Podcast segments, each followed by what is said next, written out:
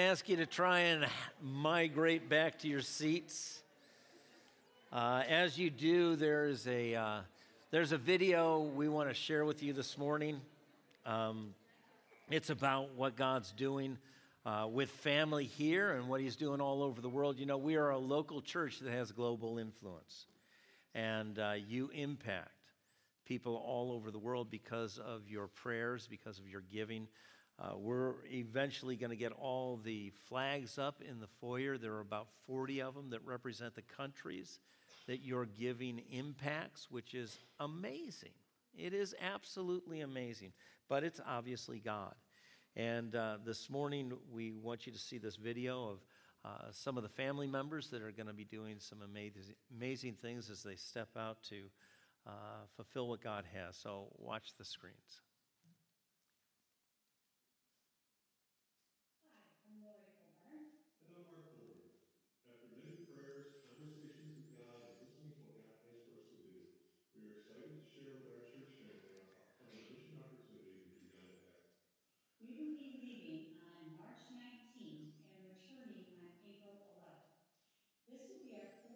mission trip to Uganda.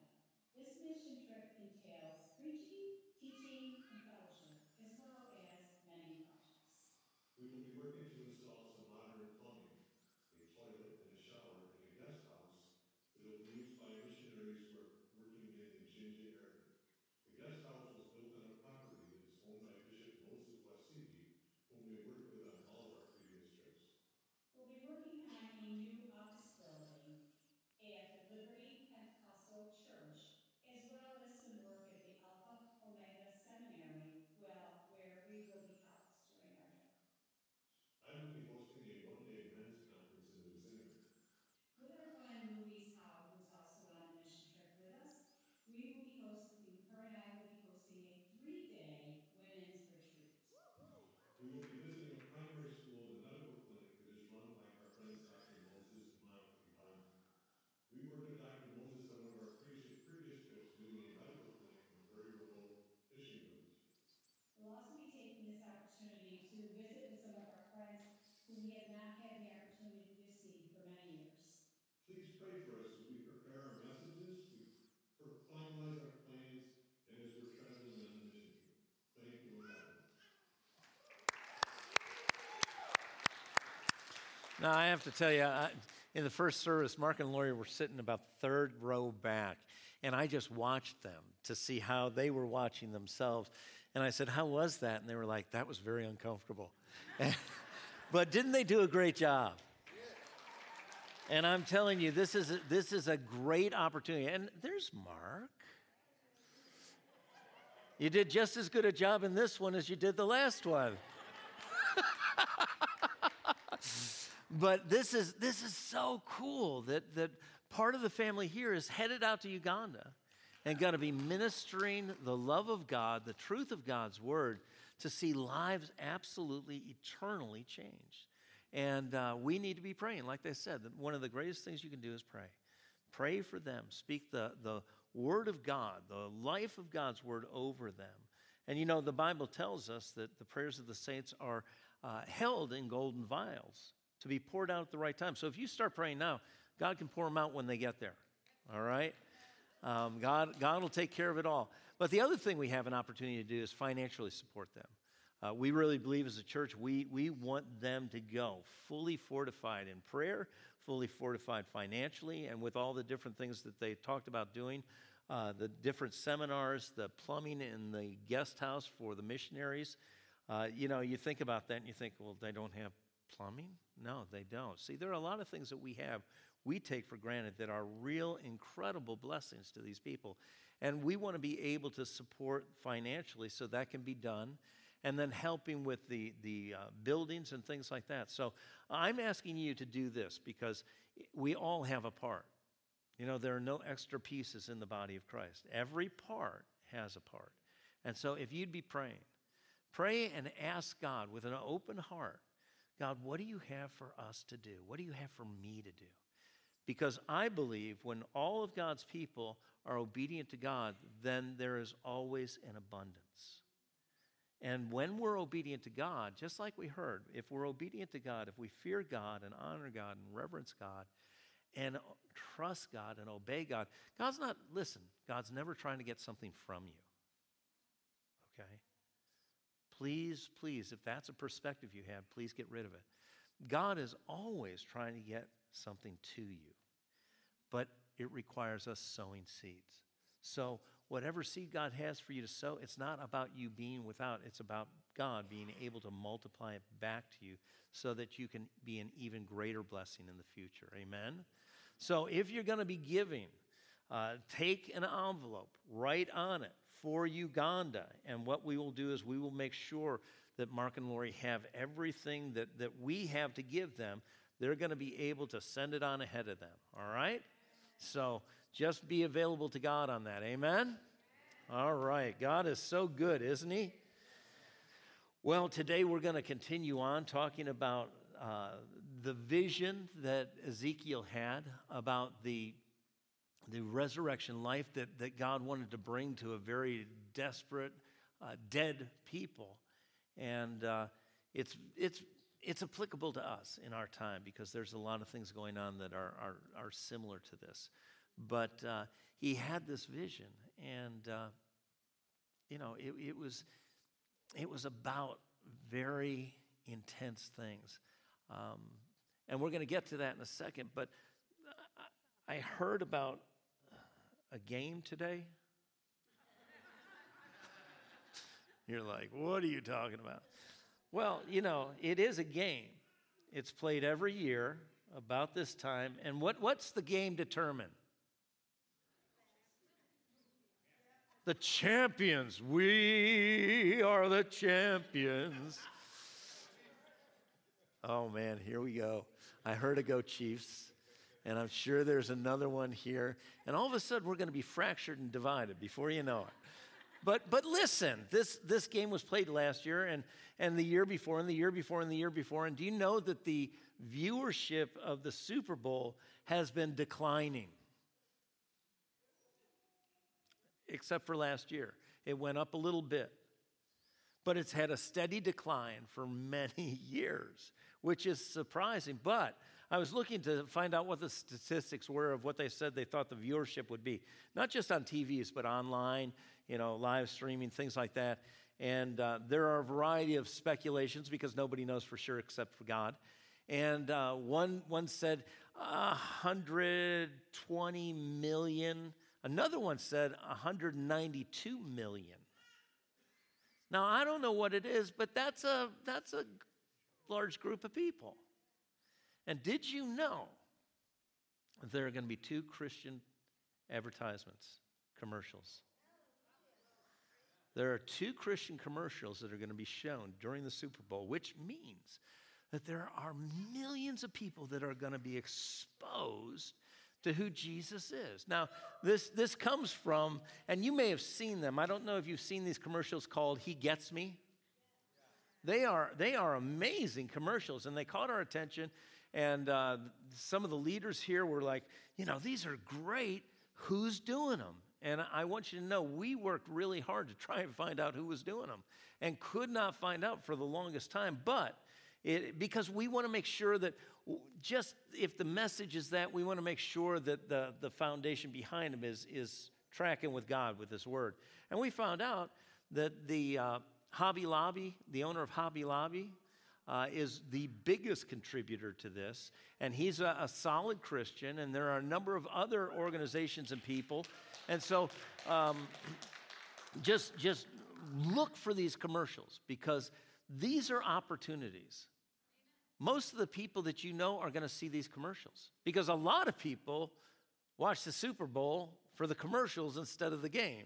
Because sometimes the game gets crazy and it's so lopsided, you're like, okay, bring on the commercial. It's the first time I've looked for commercials to come.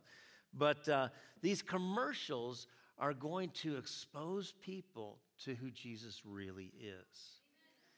And be praying for them, but also be aware that those commercials are not just for the unbelievers. These commercials are revealing who Jesus is and how he goes about things. And we, as followers of Christ, need to look at our lives in comparison to how Jesus is being revealed. And are we tracking? Are we showing unconditional love?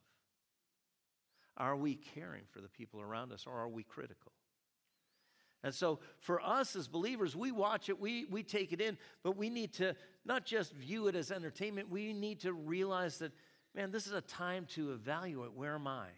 Where do I, God, if I'm on track, I'll celebrate that. If I need to make an adjustment, I'll celebrate that. And if there are things in my life I need to get rid of, I'll do that.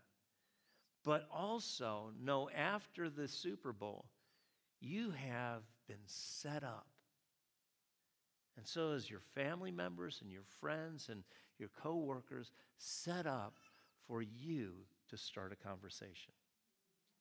To be able to say to them, hey, What'd you think about the Super Bowl? Oh, my team lost. Oh, yeah, yeah. Did you see the commercials? Yeah, some of them were good. What'd you think about that one commercial? Did you see it?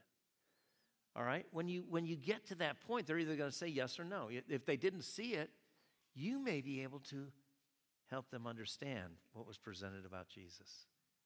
You're just telling about a commercial that was on national TV. And if they say, Yeah, I saw it, just say, What'd you think?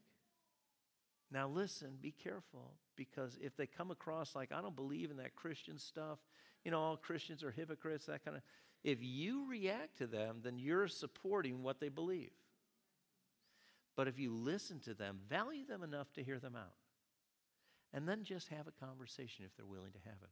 But this is an opportunity. We have not had, out, apart from when that NFL player got knocked out and his heart stopped, that was another opportunity God gave us nationally to be able to talk about the power of prayer. But this is another one. Take all these opportunities. Please, please, please. Amen? All right. Now, this, this Super Bowl, you know, it's, it's being played by two Christian quarterbacks. Did you know that they were both Christians?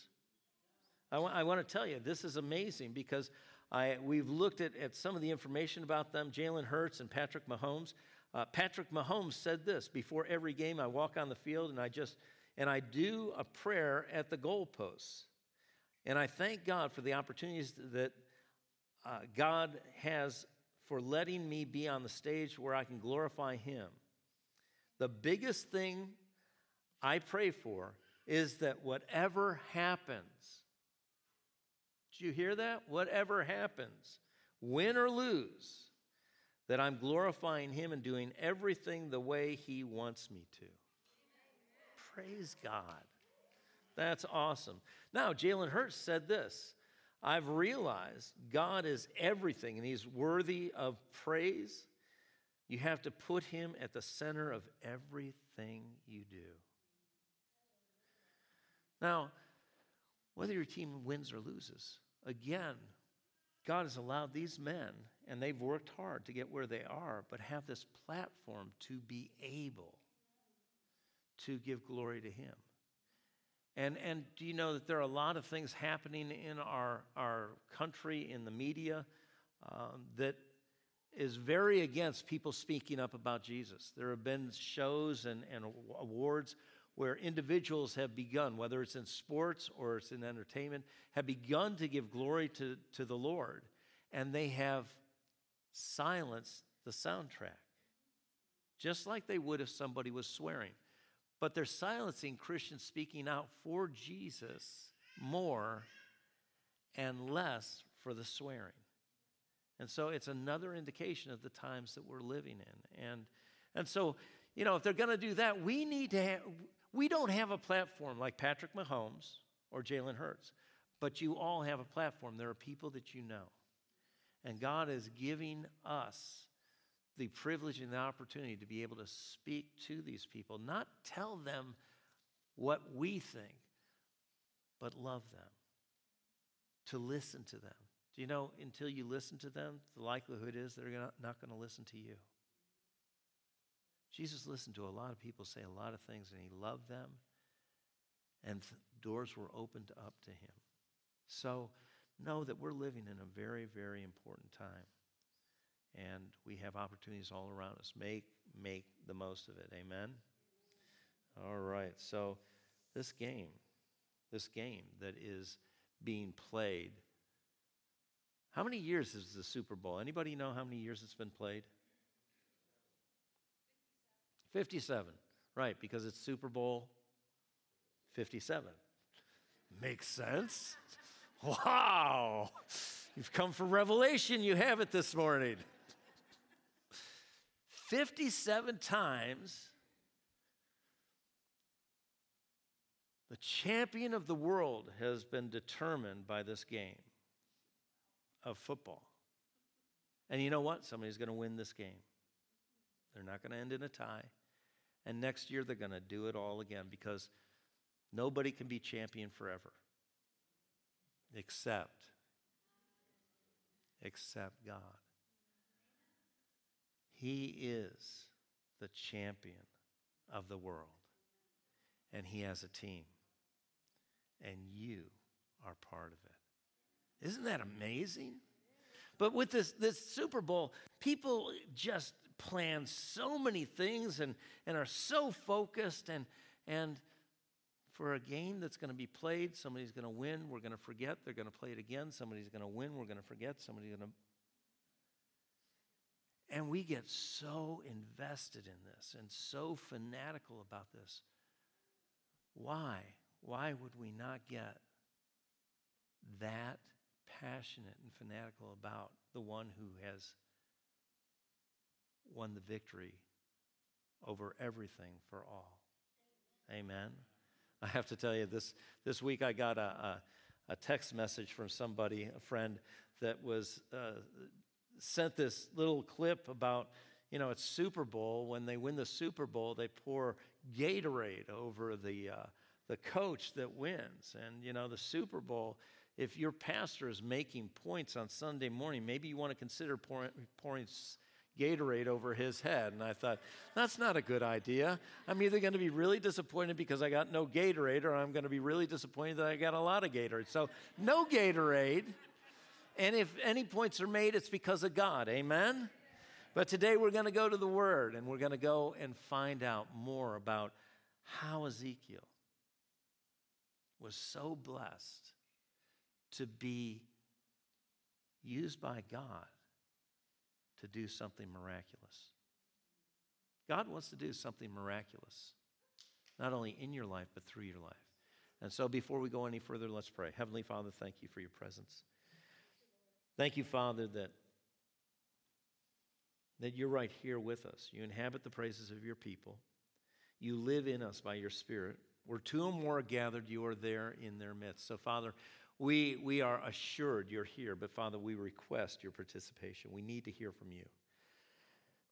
Father, there are a lot of things that I believe you have for me to say today. But Father, each person, there's something you want to say to them specifically in the midst of all the words here. Help us to recognize that, that rhema word, that, that sword of the Spirit that, that is the it word for us. That you impart it to us, and that it would impact our lives, that we would continue to be more like you. Be prepared for what's ahead because you always prepare us before the need ever arises. So, Father, we thank you for hearing hearts, obedient hearts, and we thank you for transformed lives and we give you all the praise and the glory and the honor in Jesus' name. And everyone said, Okay, so so in Ezekiel chapter 37, we've been looking at this. This was a, a, moment in time where, where God gave Ezekiel a vision, and it was a time where Israel, they were, they were taken captive by the Babylonians. Things were really dark. They were some of the worst times they've ever had. And uh, it tells us in this chapter that, that the people of Israel, the nation of Israel, had lost all hope. All hope was gone or it was dead. And they had no expectation for their nation surviving. They thought that was going to be dead too. And so all of a sudden, God finds Ezekiel. Now, last week I shared with you a scripture in Chronicles where it said that the eyes of the Lord run to and fro all over the earth. God is searching for someone whose heart is fully turned towards Him. that he can show himself strong on their behalf. And as he was searching, all of Israel, they were, they were just hopeless. They were heartbroken. They were absolutely expecting nothing to come of them, that they were going to be gone. And there was Ezekiel. And God sees Ezekiel. And God realizes this is a person that, that I can work with and that will work with me. You know, God can work with anybody, but not everybody will work with God. And so he sees Ezekiel and he, he takes him out in the spirit to this valley and, and takes him all around the valley, and the valley is full, full. Every bit of the floor of the valley is full of bones, but the bones are all mixed up. It's not like you've got a skeleton here, a full skeleton here. They're all mixed up, they're all divided, they're all scattered, and they're very dry, which means they've been dead for a long time. And God asks Ezekiel, not because he doesn't have an answer, he wants Ezekiel to show where he is. God says to Ezekiel, Can these dry bones become living people again? And Ezekiel responds, He says, Oh, sovereign Lord, you alone know the answer to this, this question. And what he's showing is he has a fear of God, he has a reverence of God, he has an awe of God. He's not pompous and prideful enough to say, Well, of course not. Look at how dead they are. Or, Yes, you can do anything. He says, You alone know the answer to that because God alone knows the answer to everything. And he truly shows that he is willing to let God do whatever he wants to do, and, and he'll be a part of it. And so God begins to tell him to prophesy, uh, prophesy to the breath, and, and I'll bring breath, and these bones will come together, and I'll put sinews on the bones and flesh on the bones, and cover the bones with skin, and I'll put breath in them. And in verse 7, this is where, where we looked at last week, but in verse 7 and 8, it says this So I prophesied as I was commanded. Again, we really stopped right here last week because God had really impressed on my heart that I had kind of overlooked this, and it would be easy to overlook that this is, along with verse 3, showing that Ezekiel had a fear of the Lord, that there was a reverence. This is not a terror. Jesus feared his father. He had a fear of his father, but it was a, an awe, a respect, a reverence, an honor of his father. And this is what we're supposed to have. You know, God is close, but God is still God. If you and I aren't in awe of God, there's something wrong with us. This is the Creator. I mean, who do you have in your life that you look at and you would be like, if I could just be around that person, that would be the most amazing moment. There was a young man that got saved in the first service. Amen. And I was talking to him afterwards, and I found out he's a musician, and I said, Hey, uh, because he was, he was asking about obedience and, and, and, and fear of God. And, and I said, As a musician, who's a musician that you really look up to that you would be like, if I could ever get to be around this person. He said, um, Who did he say? Oh, Dave Matthews. And, and I said, Yeah, he's, he's an amazing musician and singer and, and that kind of thing. And, and he, I said, So if you got to be with Dave Matthews, what, what, would be, what would it be like? And he said, Well, you know, I just kind of watch him and, and I'd want to be around him and I'd want to learn about him. And, and, you know, and we started conversing, and it was very evident that he was having this awe of Dave Matthews. And had this great respect and this great honor and, and, and wanted to, to be whatever he could be to, to make you know his life dave matthews life good. He didn't want to didn't want to do stupid things around him when we're in awe of God, we just want to be around Him. We are almost hanging on every word. We just want to hear Him. We want to know Him. We want to do what He wants because when we have an awe, a fear of God, there's an honor, but that honor moves into trust and that trust moves into obedience. And just like we heard earlier, a lot of us don't obey God because we don't fear God, because we don't trust God. And the only way that's going to happen is if you choose to get near God. You get to know God through His Word. You spend time praising God and worshiping God, spend time praying, spend time listening for the Spirit of God to reveal truth to you. Get around God's people. All these things, because this is important to God. You know, a lot of people today are, are deconstructing their faith. And what they're saying is, you know, I, I, I love God, but I don't, I don't want to deal with this church. I have to tell you something. That, that really is a foolish statement. If you love God and He loves the church, which He does, and you say, I don't love the church, I want you to, I want you to realize you're not impressing God. And you're very deceived. Is the church perfect? No, God knew it wasn't going to be perfect, but He's perfecting it. And He wants us to be connected in the church because that's where growth comes from. You're, you and I are not going to grow the way we need to if we're disconnected.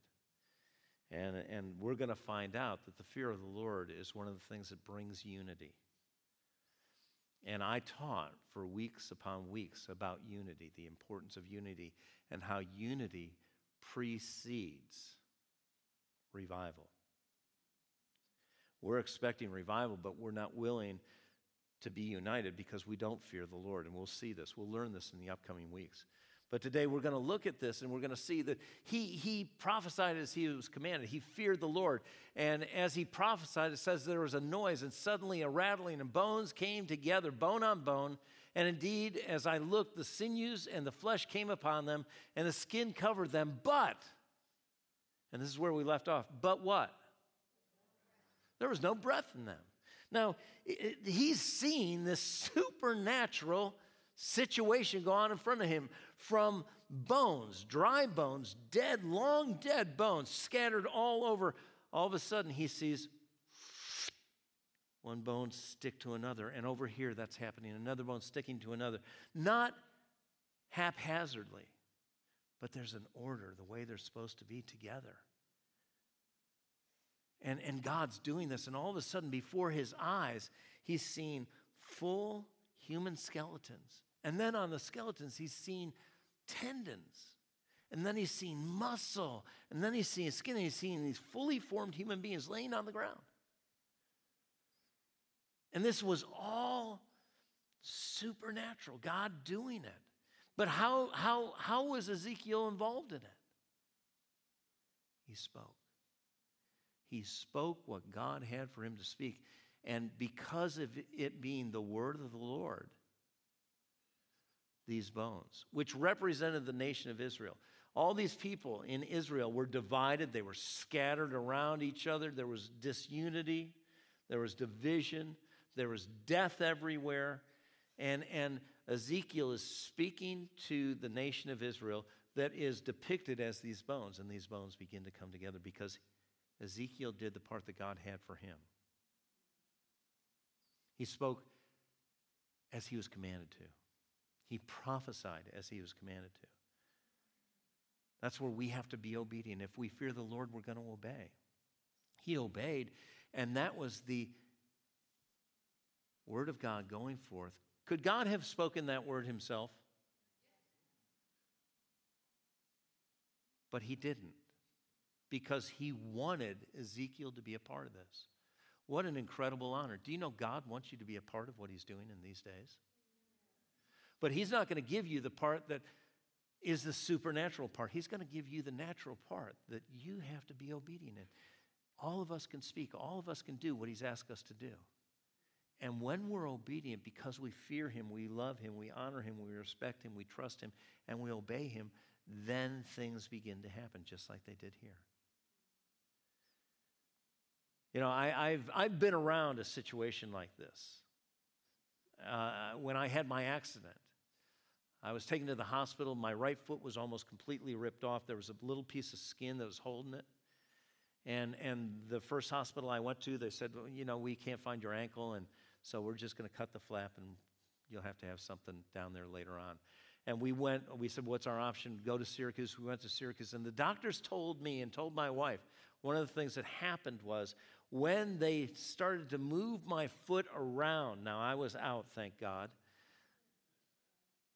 the bones came together. It was like, just sucked it back together. That was a supernatural work of God. And they found my ankle. Was where it was always supposed to be, at least when they looked. God does these supernatural things that don't always look spectacular. Now, I'll tell you, the enemy is always spectacular. How does he show up? He doesn't show up in a red suit with red horns and a pointy tail and a pitchfork. He comes as an angel of light. You talk about spectacular. And how did Jesus come? Humbly, supernatural, but wasn't necessarily spectacular. It was just like when they, when they fed the 5,000 people. What did they have available to them? Jesus asked the disciples, What's, What do we have to feed these people? They're hungry. And they said, We have nothing but this little boy's lunch. And looking at the lunch, it was not amazing. It wasn't like, Oh, yeah, this will work. And what did Jesus do? He took it from them, he blessed it, broke it, and he gave to each one of the 12 disciples. All right? How much do you think each one of the 12 disciples got? Whatever the handful was that he gave them. And all of a sudden, they're facing over 5,000 people out there, sitting in groups, I think, of 50. What's a handful of food when you're going towards 50 hungry people? That is not a good situation. But these guys, by faith, walked out there and gave this one some food, and then gave this one some food, and looked down and there was still food, and gave this one, and kept giving this food till, man, that first group all got fed. Went on to the next group. And do you know what? None of those people saw the miracle. They didn't know it was a miracle. All they saw was somebody made, gave them food. But it was not spectacular, but it was supernatural. Who knew the supernatural work that God did? The disciples, because they realized what was happening couldn't happen except God did it. And God did it because they were obedient. They went out and did what the Lord told them to do. And at, you know, I don't know about you, but uh, when, when I serve food, and I don't do it very often, but when I'm giving food away, one of the things that happens in me is I start to get hungry. I'm like, that looks really good. I'd like to have some of that. Don't you think that happened with the disciples? They're, they're feeding all the, they had all been out there for a while. And They're feeding all these people, and all of a sudden, you know, they're, they're going through the crowd. And I would be thinking to myself, I wonder if there's going to be enough left for me. Because that's just me, fleshy me. But I think it's all of us. And at the end of it, the Bible tells us that they got done feeding the 5,000 men and whatever women and children were there, and they took back 12 baskets full. More than they started out with. Spectacular? Crowd didn't know it.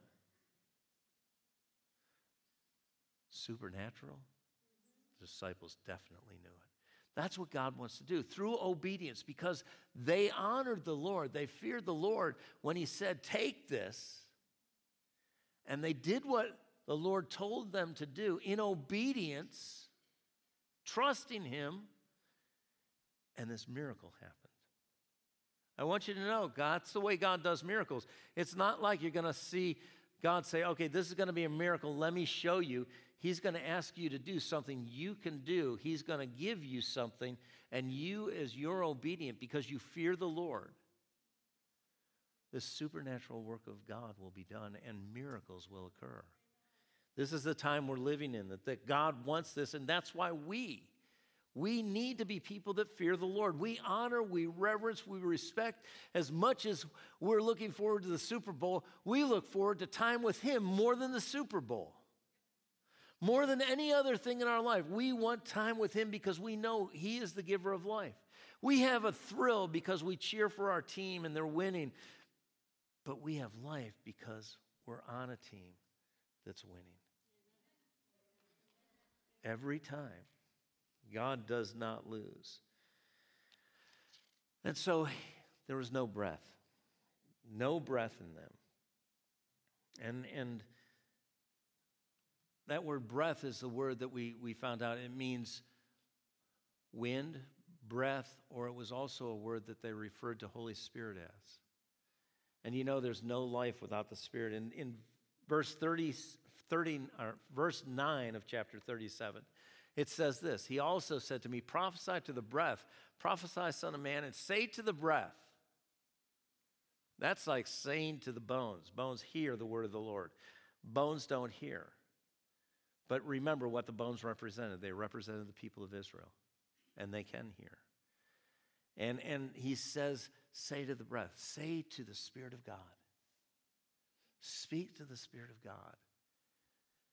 Thus says the Lord God Come from the four winds, breathe, O breath, and breathe on the slain that they may what? They may live. That was God's goal. He wanted not just the bodies to come together, He didn't want just everything in its order, He wanted life. And this is exactly uh, like what happened when God created man, when Jesus breathed on the disciples. But it, it's because of what this is. John chapter 6, verse 63 tells us it's Jesus talking, and he says, It is the Spirit who gives life. Now, we're, we're alive before we come to Jesus, but we don't have the life of God in us. That's real life. And once we come to believe in Christ and receive his forgiveness and his lordship, the Spirit of God comes and lives in us. He becomes a resident, never to leave us. And so it's the Spirit that gives life. The flesh profits not much, right? Is that what it says? Well, I just said not much because you know we can do stuff, can't we? Man, there's a lot of stuff we can do. Look at what we do. Look at the world we live in, all our, our progress and all the things we've invented, and but none of that is going to last. The flesh profits nothing. The next time I try and figure out a way or do, we already heard, trust in the Lord with your whole heart, lean not to your own understanding. And always acknowledge him, and he'll direct.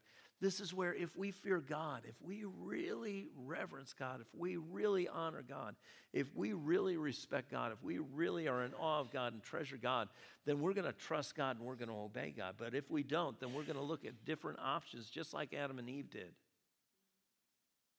They lost the fear of God in the moment they decided to go somewhere else. God, they weren't in awe of God anymore. They didn't have a reverence for God. But they were deceived. And where there's deception, there's loss. That's the same thing that happens with us. The words that I speak to you are spirit and our life. So he was speaking the word of God to the Spirit of God, and the Spirit of God was breathing on these now fully formed human beings that don't have life in them. And all of a sudden they come to life. But again, it's very much like in Genesis chapter 2, verse 7, where God created man the first time. He formed him of the, the earth, and then it says he breathed the breath of life into him, fully formed but not alive. There are a lot of fully formed people there out there that are not really alive. They have to have the breath of God the Spirit of God living in them. That's when life comes into us. In John chapter 20, verse 22, it's where Jesus, resurrected Jesus, comes to the disciples who are behind locked doors because they're afraid of what the Jews are going to do because they've just seen them kill their Lord. And he's raised and he comes into this place and he greets them and he says, Peace be with you. And then he breathed on them and said, Receive the Holy Spirit. At this moment, you know, these have been followers of Jesus at this moment. He's now resurrected. He now breathes the Spirit of God on them, and they become alive spiritually. Now, the Spirit of God is in resonance in them, but He also commands them don't leave until you've received power from on high when the Holy Ghost comes upon you. And we see that happen in the book of Acts.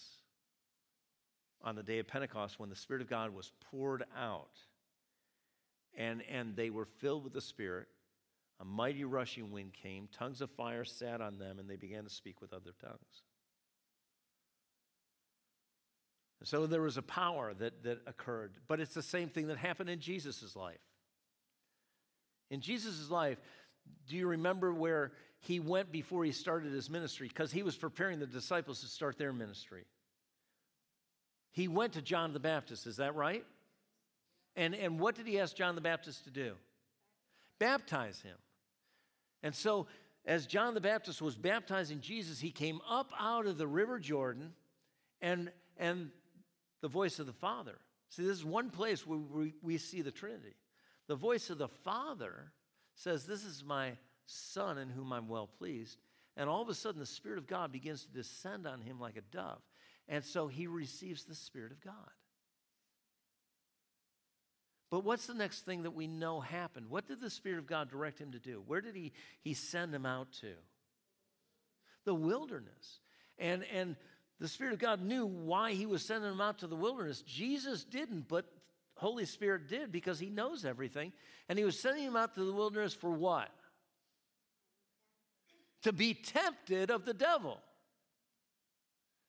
And he was tempted 40 days and 40 nights. The devil came at him and came at him and came at him. And the only way Jesus defeated the devil was he said, It is written. And each time repelled the devil. But there came a time where he left. He knew he wasn't going to have any success there.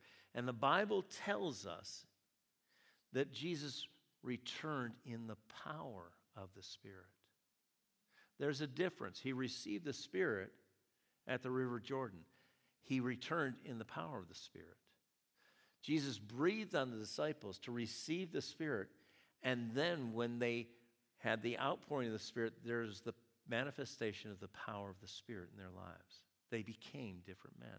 I'm telling you right now, for, for us in this time, we have been carrying around the person of Holy Spirit, the third person of the Trinity. And that's awesome, but our lives should be different. And we should, just like the first disciples that were the apostles, but they're, they're, they're examples for us Jesus said, Don't you leave here until you receive power from on high. Don't start your ministry. Don't go out there and do what I've told you to do until you receive empowerment when the Holy Spirit comes upon you. And then you'll be witnesses to me in Jerusalem, Judea, Samaria, and the ends of the earth. Well, that, that takes in every place we could go. And we need the same empowerment.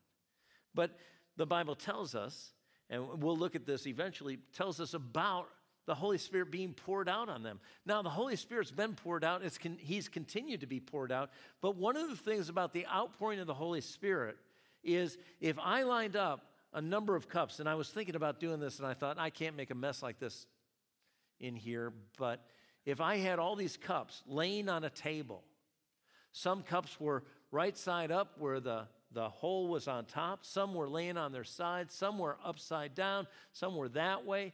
And I went down all the cups and I poured out the water, being the Holy Spirit, on every one of the cups. All of them would be wet. but only the ones turned towards where the water was coming from would be filled. And I'm telling you right now, it is not a time for any of us to be turned towards anything but God. Because we need God. We need His Spirit. We need His guidance. We need His power. We need His grace. We need His peace. We need all the things that so freely and fully come from God. And so the Spirit of God was, was poured out. He was he, he filled, began to fill these, these bones, these fully formed humans that weren't alive yet. And, and so in, in verse 10, it says this again, showing the fear of the Lord. So I prophesied as he commanded me. As he commanded me. Now, he prophesied what God told him, but he did it in obedience, in reverence, in awe, in respect, in, in yielding to God. And so God's words going forth because he was obedient. And it says, and breath came into them. You know, if, if he didn't prophesy the way God told him, it wouldn't have happened. And God could have done it himself, couldn't he? Couldn't have God just said, breath, fill them, spirit, fill them. But God didn't do that. God gave Ezekiel an incredible honor and gift of being part of this miraculous raising of the nation of Israel again. This is what he had for him to do. You speak life, you speak truth, you speak according to my word, according to my spirit. And it says, and they lived. He com- I prophesied as he commanded me, and breath came into them, and they lived. And what's the next thing they did? Man, they're out flat. Now they have life in them, but they stood up, they rose up. I'm telling you right now, this is so applicable to the body of Christ, to the church. Man, it's time for the bones and, and all the parts of the body to come together the way God intended. Because we have been so divided over the stupidest things. And if you don't think they're stupid, then just tell me this Will they last past this life? Now, you may say, but, but it's about our nation. I'm telling you, God's got it God's got it. Every authority that's in authority, the Bible tells us, is there by God's doing. Now, does that mean, well, I'm, I don't need to vote then? No, you vote, but you vote according to what the scriptures tell us to do, not according to what we're hearing from everybody, because no matter what we hear from everybody, they don't always do what they say. But God does. And that's why we should follow Him and the other things that, that we're just so divided over. Really? Really? Really? You're going to divide between a brother or sister in Christ? Now, I'm not talking about the world. You don't, don't worry about them. Let's just work on the church. You're going to be divided between a brother and sister in Christ because of, I don't know what. But Jesus, you're, you're, you are coming against the prayer of Jesus. I pray that you would be one as my Father and I are one, that they would be one. That we would love each other like Christ loved us and gave himself for us. This is the work of the enemy. So we may be a part of the body of Christ, but we're playing for the enemy's team. And he's come to steal, kill, and destroy. And he is doing a magnificent job of it. And it's time for the death that has come to the body of Christ, the division that's come to the body of Christ, to end and us unite. Because when we unite, there is power. God can move the way he intends to in these last days. And they stood upon their feet. They arose. It's time for the church to arise. It's time for the church to rise up in the unity because they'll know you're my disciples by your love one for another. That's unifying. By us being assembled the way God wants. And when I say assembled, when you assemble something, every part is in the right place according to the Creator, not according to the parts. And right now, there are a lot of parts going wherever they want to go and think they should be instead of checking with God.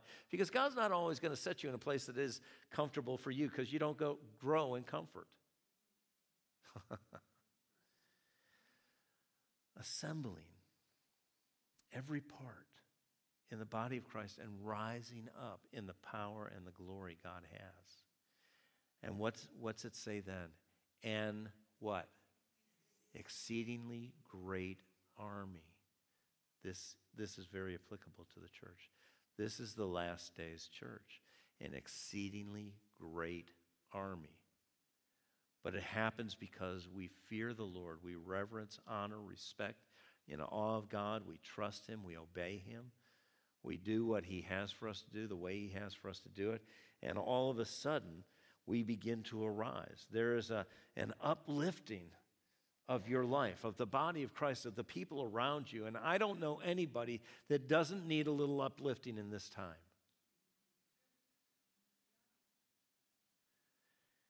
And we stand on our feet. And the world sees the church not for what they think it is. And they see Jesus not for what they think he is, but for who he really is. He is the King of Kings and the Lord of Lords.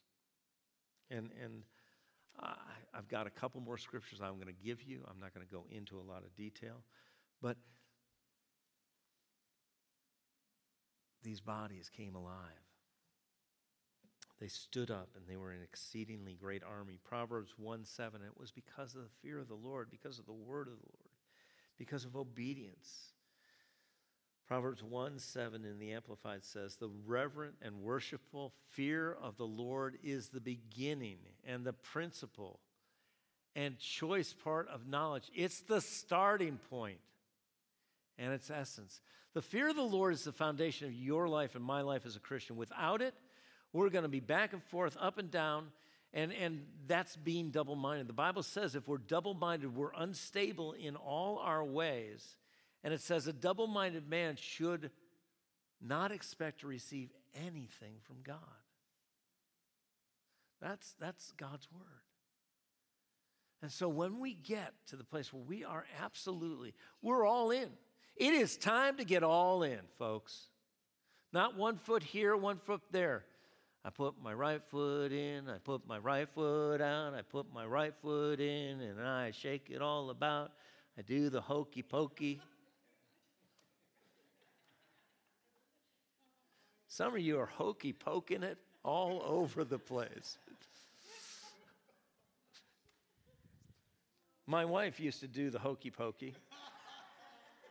Is that not true, my, my sweetheart? She did it all over North Carolina in a lot of different libraries with our grandson. She reminds him of that. He doesn't admit it, but she reminds him of that. And it's good for a child, but it's not good for an adult. Not time to hokey pokey. It's time to fear God. It's time to be in awe of God. It's time to, to be in high esteem and honor and reverence of God and, and come to that place where we know Him and we trust Him. And because we trust Him, we immediately obey Him. I said this in the first service.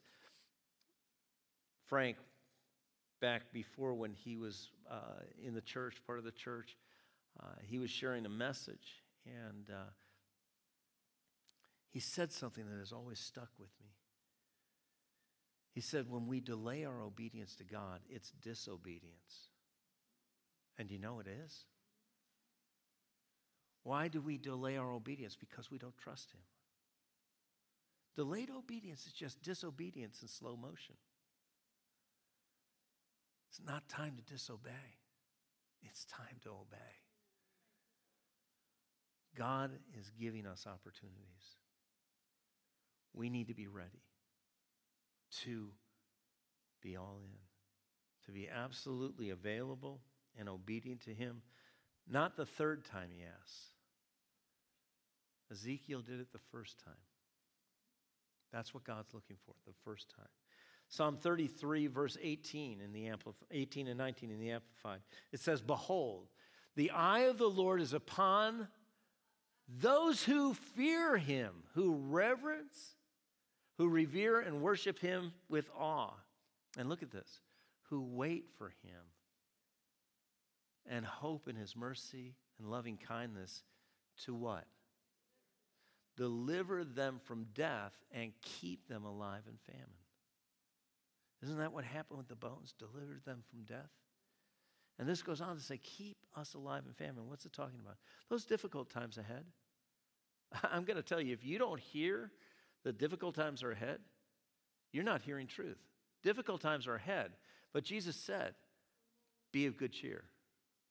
I've overcome the world. Whatever you're facing, I've already won. And I'm going to give you the victory.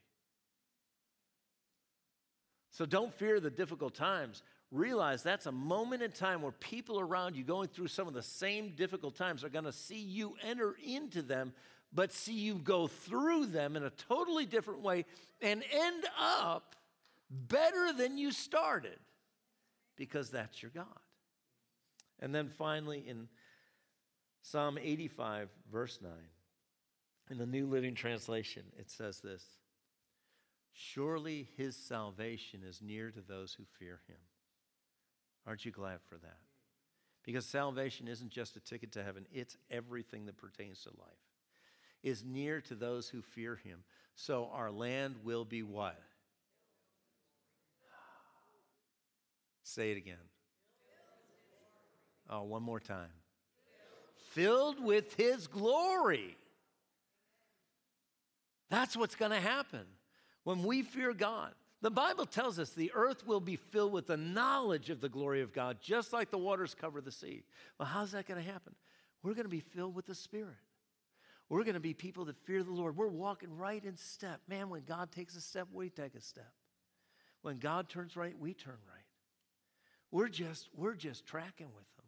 We're trusting Him and we're obeying Him and we're filled with Him and we're doing what He says. And all of a sudden, the glory of God begins to just everything.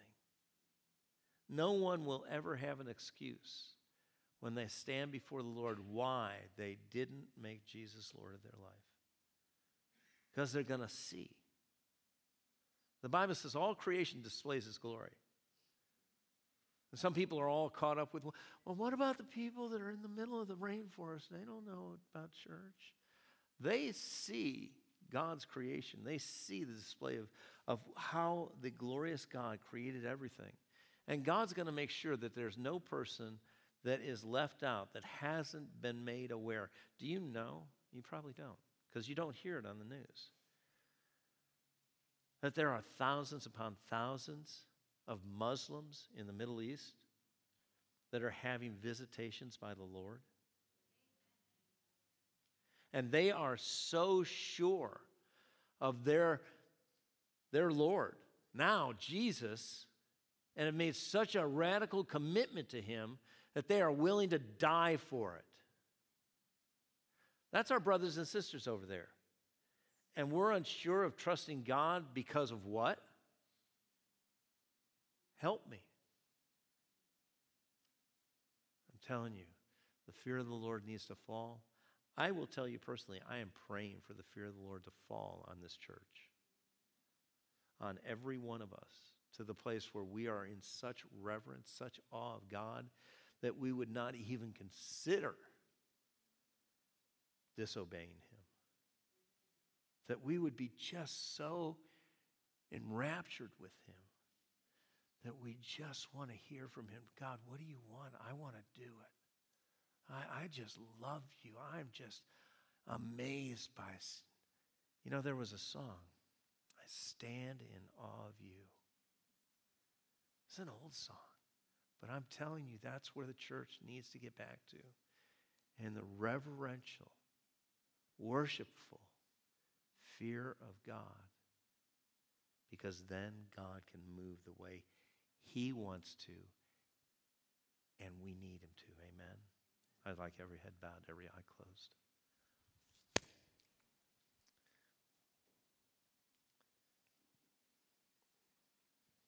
It may have, have seemed like, you know, this is pretty intense. I want you to know that, that we're living not in a place where a game's being played, a Super Bowl. Yeah, it's being played, and it is a game. But there is a battle going on, and it is a war. But know this the war's already been won. Jesus has gotten the victory. And he wants his team. He wants you, his body, to display his victory and his glory. That every attack, every obstacle, every opposition that you find yourself facing, you have to remind yourself and remind the enemy you're a defeated foe. My God, who I honor, who I am in awe of, who I trust, who I obey, has said that I can tread on serpents and scorpions and over all the power of the enemy, that nothing by any means would harm me. My God, Almighty God, who conquered hell and death and the grave, has given me life and life abundant. My God has given me everything that pertains to life and godliness and said, I am overwhelmingly a, more than a conqueror in all things through him. My God has said, His Spirit that He has put in me as His child, greater is He that's in me than He that's in the world. So, whatever I face, the victory's already been won. And I stand knowing that I stand in Him and with Him and for Him, and I will not be overcome. Father, I thank you for your church. I thank you for your glorious, victorious church that is rising up like those bones and sinews and flesh and skin rose up when the power of God came in them. Father, I pray for your power to fill your people. That, Father, we would be fully fortified, empowered, that you would impart your gifts, but that, Father, we would be your army that is waiting for the voice of our Master to speak and will do. Speak and will speak. And Father, we will rise up in these days to see the glorious, victorious church bringing in the end time harvest. And we thank you, Father. We thank you, Father, for this. With your eyes closed. You know, it's, it's everybody wants to be a part of the winning team. And God has the team that's already winning and will always win. And He wants to welcome you to that team. But you have to choose. You choose. God's been waiting, God's been wanting you to come home to Him. And if you have never turned your life over to the Lord, I want to pray with you today. Whether you're here in the sanctuary or you're online, to turn to Christ and trust in Him and receive Him as He brings the forgiveness of sin and cleansing to your life and becomes Lord.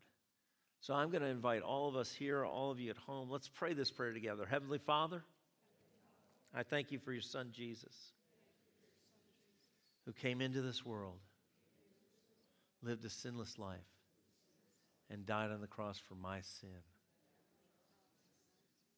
Lord Jesus, I have sinned. I come to you. And I ask you to come into my life. Be Lord of my life. Cleanse me. Create in me a clean heart. Renew a right spirit in me. And I thank you, Father, that from this day forward, I am yours, you are mine. Thank you for saving me in Jesus' name. Amen, amen, amen. If you prayed that prayer today, uh, let somebody know here. If you prayed it online, go to our website, reslifeny.org. Scroll down to where the prayer requests are. Let us know that you prayed. We want to be able to pray for you by name. Give us your name, and if you want us to contact you, give us contact information. If you would indulge me one more minute, I'm not going to run into your game time. That's tonight. All right? But if you would just close your eyes one more time. As believers, it's really important that we get what God has provided for us. And there's been a lot said here, but, but what is it that He said to you? Know this that, that that special word that's to you and maybe it's to other people, but you know that was God speaking to you, either encouraging you to keep going and doing what you're doing, or it may be a word of, of adjustment. You know, you you, you kind of got off track. You need to get back on track. Or maybe it's just outright correction, where He's saying some, some of this stuff needs to end. You need to drop it now. Drop it now so you can hold on to me with both hands. Father, help us. Help us to recognize those things that you have for us, that we would be fully prepared for what we're facing this week. You always provide what we need before the need is ever known. So, Lord, I thank you for your Rhema word to each and every one of us here today, those at home, that that Rhema word is that now word. It's the sword of the Spirit. It helps us do the battle that we'll face so that we can walk in the victory that you have. And we thank you, Father, for this. Father, I thank you for this week ahead. Thank you that you go ahead of us and you prepare the way. And you prepare us to walk in the way. And that, Father, we're going to show forth your glory. We're going to reveal our love for you and for one another, and even for those that don't like us. You said we're supposed to love you with all our heart, all our soul, all our mind, our strength. Love our neighbors as ourselves, and even love our enemies. Father, we don't have enough love in us apart from you. So, Holy Spirit, do what you are there to do. Flood our hearts with the love of God, that unconditional love that never fails and never fades. Father, we thank you. We thank you that in that love going to us and through us, your goodness is being revealed. And that goodness is causing people to turn around back to you. We thank you, Father, for this in Jesus' name. And everyone said, Have a great week.